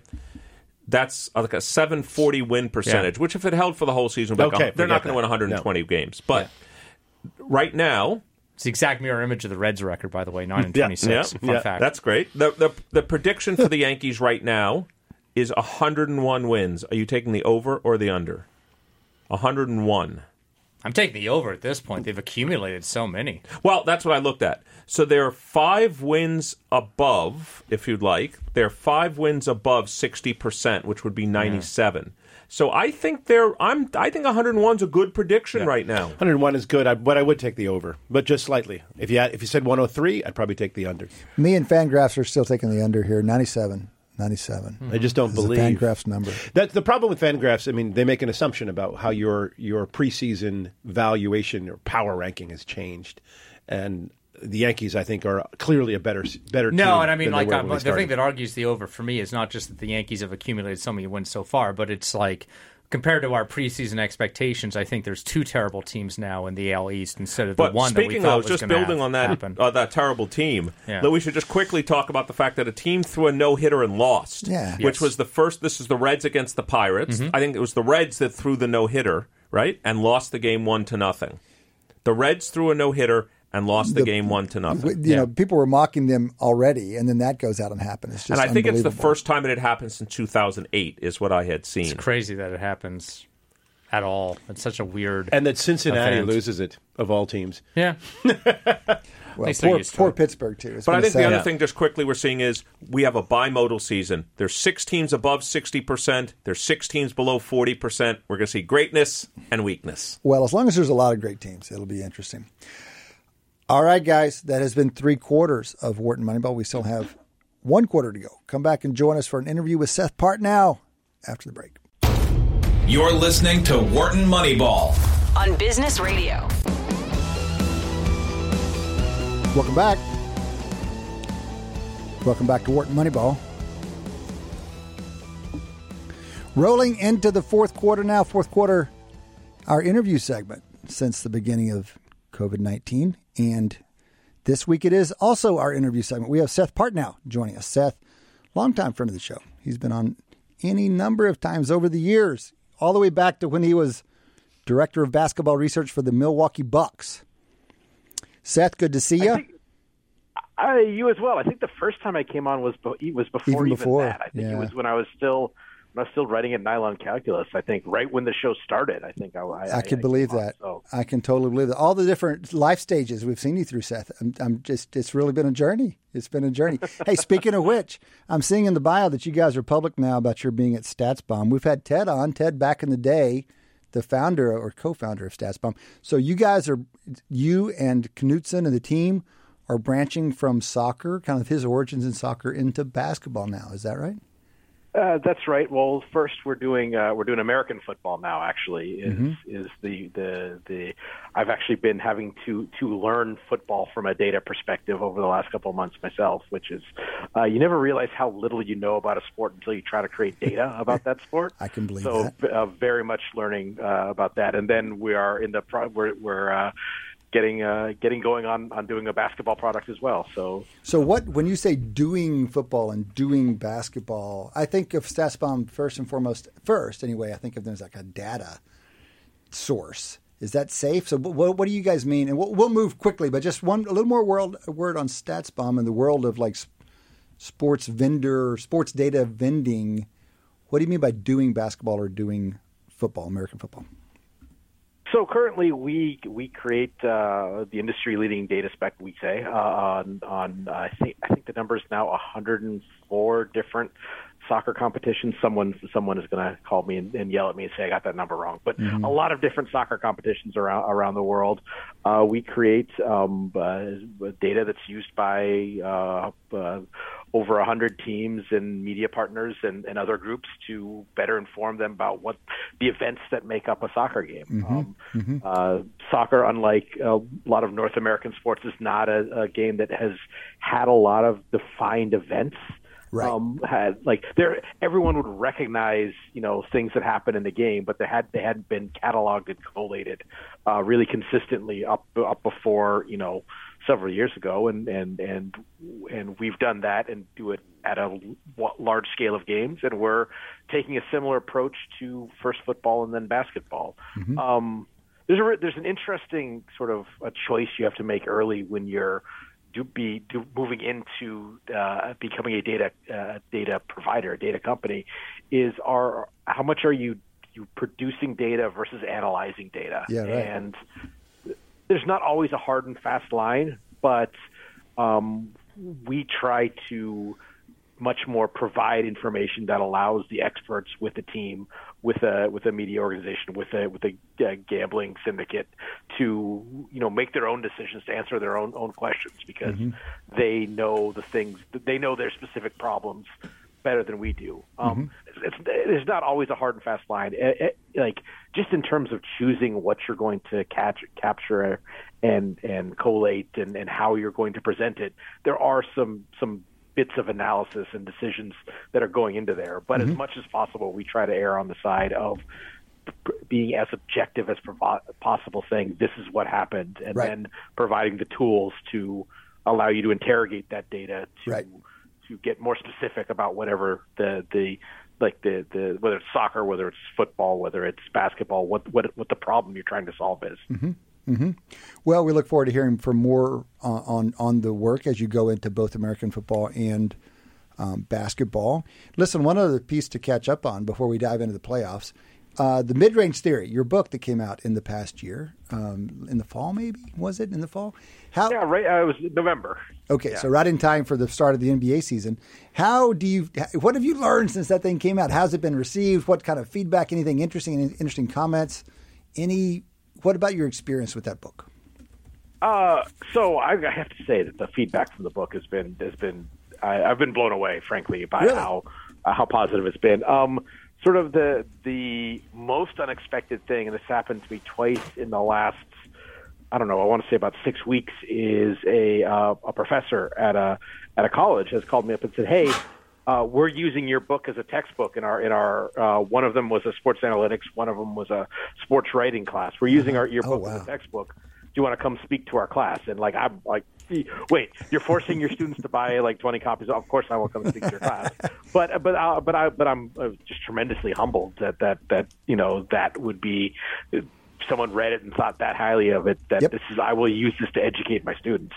Uh, so that's that's been the cool bit. Um, there's definitely some things that like I, I was I was wrong about. Um, like right after the start, I uh, I there's a, a note about like hey, I'm not really sure what was going on in the 2020 21 season because of you know it was weird because of, of of you know the the the, the, The COVID bubble? stuff. But when we get back to when we get back to 21 22, like we'll get back to normal and really be able to analyze stuff. And then this with the you know especially in the first half of the year with all the the, the COVID absences and stuff. Uh, this has been one of the harder years to to analyze and use to use regular season data to predict the Okay. playoffs Okay. ever. So my my we'll be back to we'll be back to really being able to tell know stuff soon. Uh, w- took all of you know a month to be wrong. Right. Is that a function not just of the COVID situation, but also I kind of feel like, you know, baseball's in kind of a different kind of period right of sorry, basketball's in a different kind of period right now where there seems to be greater kind of parity, at least among, you know, the top sort of teams in the league as well that probably makes, you know, kind of prediction in the playoffs more challenging even even without like the extra kind of uncertainty that, you know, COVID and all this type of stuff is imposed. Do you kind of feel that way as well? No, I, I think that's right. I think there's and there's a third thing that's going on too, and that's I think that um, that for a number of reasons, playoff basketball it diverges. It, it has always diverged somewhat from regular season basketball. I think that gap is getting wider. So um, you throw those three things together, and it's it. You know, I had less of a handle on what I thought was going to happen in the playoffs this year. Well, re- tell us about Didn't that real that quickly. What What are the ways in which basketball diverges in the playoffs from regular season? What How should we think about it differently? How should we think about the playoffs as we dive in? And to what extent can we just chuck the one through eight seeds as they roll into the playoffs? So I think the the analogy I like to use, and it it, uh, it it makes most sense to me, is a poker analogy. Is that you you know there's kind of two poles of your style of play as a player. You can either be you know game theory optimal, which I'm sitting down at this table. I don't know I know nothing about the people I'm playing, but against the entire population of players, how will I play my hands to maximize profit? And then there's uh, exploitive play, which is okay. I know I'm playing against you, and I know you how you play. Yeah. How am I going to play to take the most money from you? And like the regular season, you're you're playing three, four games a week, you know, in different cities, different teams. And so you kind of have your strategies that are, you know, you can tweak here and there, but it's basically this is how we're going to play. That's going to win the most games against the other 29 teams. You get to the playoffs, uh, you have, you know, I don't want to say unlimited, but you have an extensive time, time and energy to prepare for one team and both that prep time and the fact that that one specific team does specific things, which you then alter your strategy for. Okay, it- so- it, it almost Good. A follow up question. So I, I understand that it's, that's very plain, but then I, who does that advantage? Are there styles of play, or players, or coaches that that are differentiated more in that environment? Uh, on the coaching standpoint, I think it's it's the ability to take and evaluate risk. Um, is because you've got to change stuff. You have to decide whether something like know when something isn't working or when it's about to work. Um, what's worth trying, what isn't. Um, so Make- having that Seth- sort of flexibility. Make that a little more concrete. What's an example of a, a risk that an NBA coach is evaluating in the playoffs? Uh, you uh, say you want to. We're going to double team this ball handler every time he he comes off a pick and roll. Um, that obviously uh, gives up an advantage situation somewhere else on the floor. Um, you know, there are teams that that will do that with some degree of regularity in the regular season, but sometimes in the playoffs, it's like, okay, we can't cover this guy one on one. We can't defend screen and roll like in a standard way. We have to get the ball out of his hands, so we're going to try to trap him. Um, you know, we're. It, it, you- can phrase it as we're gonna dare someone else to beat us. Well, Yeah. you get deep into the playoffs. Other the teams are good enough that the other guys are probably fully capable of beating you. It's just a matter of of which one is more likely to do so and and figuring out when and how to take those risks. And okay, well we we we trapped we trapped the ball handler twice and they scored. Um, is this something that just doesn't work, or do we stick with it and it'll balance out? Like those decisions are very hard, Yeah. and that's that's a simple one, but it's everything from matchups to lineups to rotations to choosing what plays to call to target which opponent defenders. Um, it, it, it, the, the, the strategic complexity because of the specificity of the preparation um, just ramps up. Um, I don't uh, exponentially is probably correct. So, in a couple of analogies, in golf, harder courses separate the players better, so they kind of differentiate the best better. If you play an easy course, everyone's going to stack up kind of at the top. So, is is one way of thinking about the playoffs that it, it's a harder road because these teams can study you so well, and and almost by definition, then the better teams are more easily separated. A harder exam. You know, if you gave too easy an exam, everybody's going to ace it, and it won't separate the top players. So that's possibly one analogy. The other one I'm curious about is I, we we just talked briefly last week on the show about this idea of heaviness mattering in the NHL playoffs. And by heaviness, it was literally both body size, or at least weight, and style of play. And it's just a hypothesis that a writer at the Athletic has pursued and looked at empirically. If you were to state, you know, an analogous hypothesis for the NBA playoffs, like how might we operationalize the style of play or the team composition that would that would identify a factor that matters more in the playoffs than in regular season, if there is such a thing? I, I think that that um, you know some people you can call it physicality, you can call it body body strength, you can um, the team it, something that over the last couple of years teams that have had a lot of success are the teams that have uh, robust perimeter players for the most part. Um, I think that the, the Celtics are, are are a great example of that this year. Um, players who e- even if you want to play smaller to take better advantage of, of kind of space and space, you, your smaller players can still rebound. They can still battle physically with with with larger players. You don't Okay. like not necessarily like the you know the skinny six four guy, the the stout six five guy with some athleticism and, and some wingspan. That's the type of player that that sort of versatility to play multiple styles is something that becomes very uh, very useful in the playoffs as you have to be malleable to you know address the strengths and weaknesses of a specific opponent, and then if you advance, a completely different opponent with Right. the same set of players. Who who is like the canonical robust perimeter player in the NBA, or who's an example of that? I mean, Mark, Marcus Smart is. I thought you were going to say know, Smart. Good, good. Yeah, well, I mean, you know, I He's so- I, mean, I, I mentioned the Celtics, but yeah, no, Mar, uh, like Mar, Marcus Smart. Um, even, but even a, play- you know, prior to his injuries, I think like Klay Thompson was someone who had who had a lot of you know ability to to be you know physical on and off the ball without fouling. Um, And and so um, you know the Suns had a had a number of those players. The Mavericks part big part of the reason why they had success against the Suns is they have uh, players like Dorian Finney-Smith and Maxi Kleber and and uh, uh, Reggie Bullock who who all sort of fit that that archetype as well. Okay. So, Seth, I wanted to ask you, how do you measure? It's easy to say, you know, binary win loss or correct incorrect. How do you even measure success of prediction? Like, for example, you could argue, well, you got the Suns wrong. You predict the Mavericks were going to win. Well, the Mavericks beat them in seven. So, is there ever any way when you're evaluating the quality of predictions, you don't just use binary correct, incorrect, and you look at, if you'd like, degree of miss degree of misprediction? Uh, I mean, you can do that, and it's also it's why it's important to make a lot of predictions because over you know over time, any one prediction could have an injury could have happened. You could have gotten a crazy bounce, what have you. But if consistently over time, you're you know you're right sixty percent of the time, and the field is right fifty five percent of the time, and I think I've just described winning sports gambling, but that's, I mean, in many ways that's what it is. Um, so I think just being making a lot of them and then being, you know, conducting self audit, not just on results but on process. Okay, uh, was the reason that the Suns lost were there predictable aspects of to it?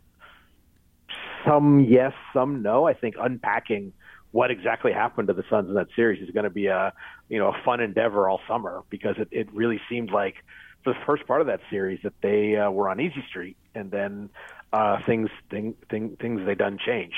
Well, let's stay actually with that. What? So I'm going to ask a different version of a question that Cade had just asked too. So how much can we learn from round to round? So you might say, well, maybe the Mavs are much better than we thought they were. I guess they're going to really give the Warriors a hard time. I don't personally see it that way at all, but how do you see it? It's funny. I was actually I I, uh, I did a hit on uh, Bay Area radio yesterday, and the host kind of phrased that same question, and I was like, you know, that's my instant reaction as well.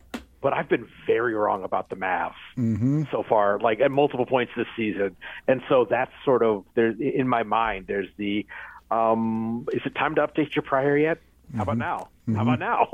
uh, and and so I, I it's very difficult to um because Golden State has shown flaws.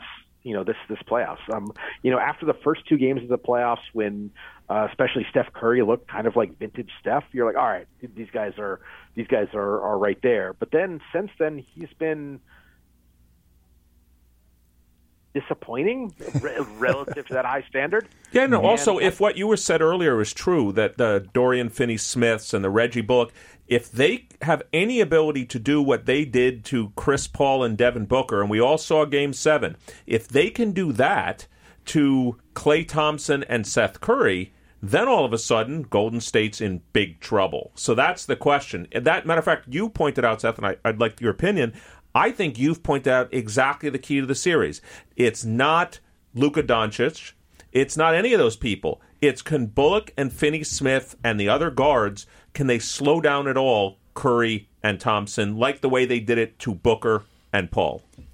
By the way, is it time to put Jordan Poole in that question as well? Well, I would have put. I- I'll be interested in Seth's opinion. I would have put Poole, except Poole had a very disappointing. He's had a very disappointing last seven or eight games. I would have put him in there, but you're right. Maybe if you slow down Thompson and and Curry, all of a sudden Poole goes back to the guy that was putting in 25 a game. Uh, I'll start with Poole. That's an interesting case because, like, the way it's almost like the way you you attack, you try to slow down Jordan Poole is you just score on him repeatedly. He's he's a he's a pretty poor defender, and I think that that's that in many ways that's like almost you don't you might not even need to get into like a defensive scheme if you just you know um uh th- this is the interesting part about the playoffs is the matchups are so specific. Um because Dallas has a in Jalen Brunson has exactly that kind of physically robust guard who can just overpower and and did so for you know the entire first round series against Utah and, and certainly in parts of the second round series against Phoenix. And he has a tremendous strength advantage against Jordan Poole. And so if Jordan Poole can't stay on the floor because they can't keep themselves out of that matchup, then they don't need to worry about stopping him on offense. Um, but beyond that, yeah, no, I think that that you know, for as good as Phoenix's support players have been all season, they were still players who were relatively limited ball in hands. So once sort of the supply of of advantageous touches was lim- either cut off or limited by Dallas's defense, then they suffered. And I think it's fair to make a similar, you know, similar point about, you know, you know, everyone on the Warriors past Steph and, you know, to some degree Poole and Klay Thompson. That that if those touches dry up, they might struggle to score. Mm-hmm. So let me ask you about the other series, which is if you had to rank order the players in the series, it would be in the this is the uh, Celtics um, Heat. Heat Celtic Heat series. Thank you. Um, you'd have to argue that Jayson Tatum, at least um, is the best player in that series. Probably not far behind. Might be Jimmy Butler, although you could make an argument if you were a Celtics fan, Jaylen Brown. But then after that, I think a lot of the on paper next best players sit on the Celtics side. So how do you think about that series when, some sense, on paper at least, nobody but Jimmy Butler on the Heat's really worth that much? You could say Bam Adebayo if he's going against certain players, but how do you think about that series when, in some sense, if I had to rank the top 10 players, I'd have to say the Celtics have seven or eight of them, but I don't necessarily think that means they're going to win the series. So I'm. I'll preface this by saying that I'm. I'm picking the Celtics to win that that series. Um, I think these are very similar teams um, in that they are um, very active, grindy defensive teams. I think the advantage the Celtics have is not just that I think Tatum is a little bit of a better, a little bit better player than Jimmy Butler, but the specific way he's he's better. In which okay, these games are going to be rock fights. Um, but the Celtics have, especially if Kyle Lowry is out or limited, the Celtics have more and better options to. All right, we're not going to get a good shot, so we we have players who can make bad shots in in Tatum and Brown, Mm-hmm. and you know that that's something that Jimmy Butler can do sometimes, but it's not. What, you're not is- counting on Tyler Herro and Duncan Robinson to save the day for the uh, Heat? Uh, for you know for as good as Tyler Herro has been this year, I you have to say he's not on that level of player. And if it comes down to who's going to make more shots between Jayson Tatum and Tyler Herro, I mean, yes, like you know, eh, you flip a coin enough times, like this, like the Heat could win that four times in seven. But I think you, you'd have to agree that's massive advantage Boston if that's the decision point the series comes down to. Let's take it one step further and ask how you think the. Let's just say Boston comes through that series. How do you think they stack up against either of the teams out of the West? Uh, I, I mean, I think they, I think they are the favorite to win the title right now. They're, they're- it's almost like even money for them to win the title. Is it that big a deal I don't, I now? don't, I don't know. I don't. I don't think I would go that far. Um, the Heat are the Heat are a team that's tough for me to rate, um, just because I think that they, while the rest of these teams have had like legitimate playoff battles, the Heat, by virtue of earning the number one seed, got to play a fairly simple first Okay, round matchup. that's interesting. Right. But- But by the way, And- let me ask you then- just just building on that number one. You as a former Bucks guy, you've got to explain to all of our listeners because this is the as you know the biggest thing that's going. That game seven would have been at Milwaukee if Milwaukee had played all of its players the last game of the season and won that last game and not tied with Boston. Do you have any explanation for the for basically Milwaukee giving up the number two seed? Uh, I think having your guys healthy is is a bigger lever, and unfortunately for Milwaukee, they neither had home court nor like you know their second best player missed the whole series. Mm-hmm. That's a that's a much bigger and and frankly, I think a lot of that the commentary coming out of that series has been silly. Like the Bucks, like deserve great credit for going to seven games without Khris Middleton. Um, and I think you you saw their inability to score in the half court was a direct result of you know their best half court shot creator not being available. Mm-hmm. But so like I don't I, I think we may have even talked about this before. I don't really think there's much percentage in, you know, trying to engineer, you know, matchups or seedings or stuff like that. But if you're going to rest guys to make sure they're healthy and primed to play in the playoffs, I think that's I, I think that I think that's a bigger edge than than a possible home court in uh, one of. I was you just know, referring to the last matchup. game of the season Yeah, where you the yeah, two and three were locked in. It was going. The Sixers were already out. They were going to be the four. The Heat were going to be the one. It was just a matter of who was if they played each other, who would have home court. And if it went according to chalk, they were going to play each other. So that's the only reason I've. That I think this narrative is so strong. It wasn't like, well, with ten games left, let's try to engineer it. It's with one game left. Yeah, no, ev- everybody, I mean, I think everybody can be compelled by the kind of load management aspects of these things, but wasn't a possible home field advantage or home court advantage. It was a definite home court advantage that they gave up, basically, Correct. in that last game. I, I, I mean, the flip side almost came to pass, though. I mean, you know, the the I think Dallas was fortunate that they played Utah in the first round. If they had played most other teams in the West with Luka Doncic out and then limited for the series because he strained his calf in the last game of the in in, the, in the last game of the season, I I, I, I think they mm-hmm. they lose in the first round. So I mm-hmm. think that that's the I, I think that's the counterpoint. It's like, mm-hmm. okay, we're here. The most important thing is that we, we're going to be about where we're going to be seating wise. Like, I think having our guys is more important than home court in Game 7 So Um, now you can you can like making the calculation of balancing that risk is is is complicated. But I think that if you're a team that rests your guys in the last game of the season, if it if it doesn't if it's not a big lever, I think you just stick with that. Mm-hmm. Um, just if, if for no other reason, then it's it's an it's an easy decision, and then you can focus the rest of your time on on playoff prep rather than agonizing over over how to play the last game of the season when it only it ha, it it is a of relatively minor import to your mm-hmm. ultimate. Mm-hmm. I just want to ask you just quickly, what do we do as Sixers fans here now? Where? no, I'm serious. So I, I'm sure Seth, maybe it was you that tweeted this, but lots of people had tweeted this. we've gotten no further now since the process than pre-process. So, in other words, when they, we had the team of Evan Turner and Andre Iguodala and all of that, we got to the second round and lost in seven. We got to the second round again and lost in seven. We've not been to the conference finals, I think, since the Allen Iverson era. Uh, so we're now stuck with potentially James Harden at a, whatever it is, $47.8 million player option. We have no draft picks. So, what is it that the, you see the Sixers going to do going forward? Or we basically, if we want to get to the championship level, we have to go through the process again? I mean, the first thing is, is get a little bit luckier. Um, I, I, we were talking about the, the Heat, like, you know, that they're, they're, like, I, I think, I, I, if Joel Embiid is you know, available and healthy-ish. Like minor injuries, you know, he had he had the thumb injury, which was going to hamper him. Okay, even that aside, if he was able to, you know, play the first couple of games and be at, at you know, not have had a week off of, from being able to, you know, condition himself from the concussion that, uh, you know, in a play that happened after the last series was decided, essentially, um, like that, uh, almost on its own decided that series. Like mm-hmm. Embiid missing games and being, you know, and having some some conditioning issues resulting from it. Uh, like, you know, Miami started the series basically with a you know a two lap head start. Right. Um, so you know, but and that's not the first. Like you know, that you go back to to 2019, and you know they uh, the Sixers lost Game Seven of the second round in about as agonizing a way. Uh, not to you know bring up painful memories, but you know the ball might still be bouncing yeah. for him from that from that Kawhi jump shot. That was so, a true coin flip ending for that particular yeah, series.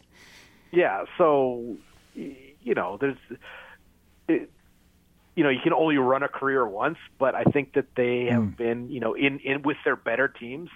And that's not even like, uh, uh, you know, in the bubble, Ben Simmons, I believe it was his knee. He tweaked his knee right before the playoffs started in the bubble after he had played very well in the in the first couple of games in the bubble. So like they just they have been, you know, some of it. Okay, you have injury prone players. You put yourself in a position to get unlucky, but they've still, I would say, you know, run worse than expectation in mm-hmm. terms of the mm-hmm. playoffs. Mm-hmm. Now, whether that means that if they run at expectation, they would have won a championship, I don't know. But you know, you have to be both good and lucky, and they've and they've been at most one at any given time in, in kind of Embiid's prime. One, one more on the Sixers. I think in the end of year press conference, Morey talked about Harden not having had a proper offseason yet. Um, that is kind of pitted against some of these tracking data that show him at multiple miles per hour slower than he was in the last few seasons. Have we seen kind of the end of Harden, or do you think he does have game left? Can he get? Can he pick up from this plateau he's been on recently? So I, he's not done. There's there like there's like even the diminished Harden is still an All Star level player. Now the question is is how diminished is he? Eric is making all kinds of funny faces when you say that. Yeah. You mean the D League All Star team, or no? Like like James Harden is the, now.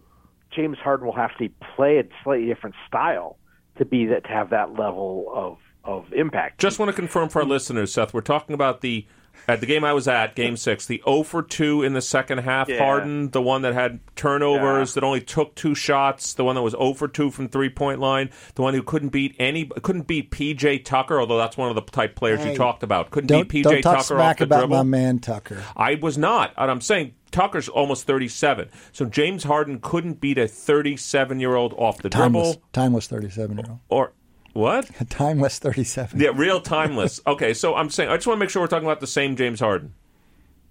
So I no, I was getting to the point where where he's no longer like his his physical abilities are no longer at the point where your offense can just be okay. He's going to stand at the top of the key and, and beat a guy off the dribble and either create a shot for himself or someone else. Like that guy is gone. Like that, you can probably you know at at times in the right matchup you can go to that, but that's no longer the basis of an offense. That doesn't mean he can't still be a very effective pick and roll player. It doesn't mean he still can't be, uh, you know, effective playing off an advantage. Philadelphia has other players who can create advantage, and no, most importantly, Joel Embiid, but Tyrese Maxey as well. So if he if he's able to alter his game, and he has the skills, like he ha- he's a good enough shooter. He's he's good enough at driving a closeout.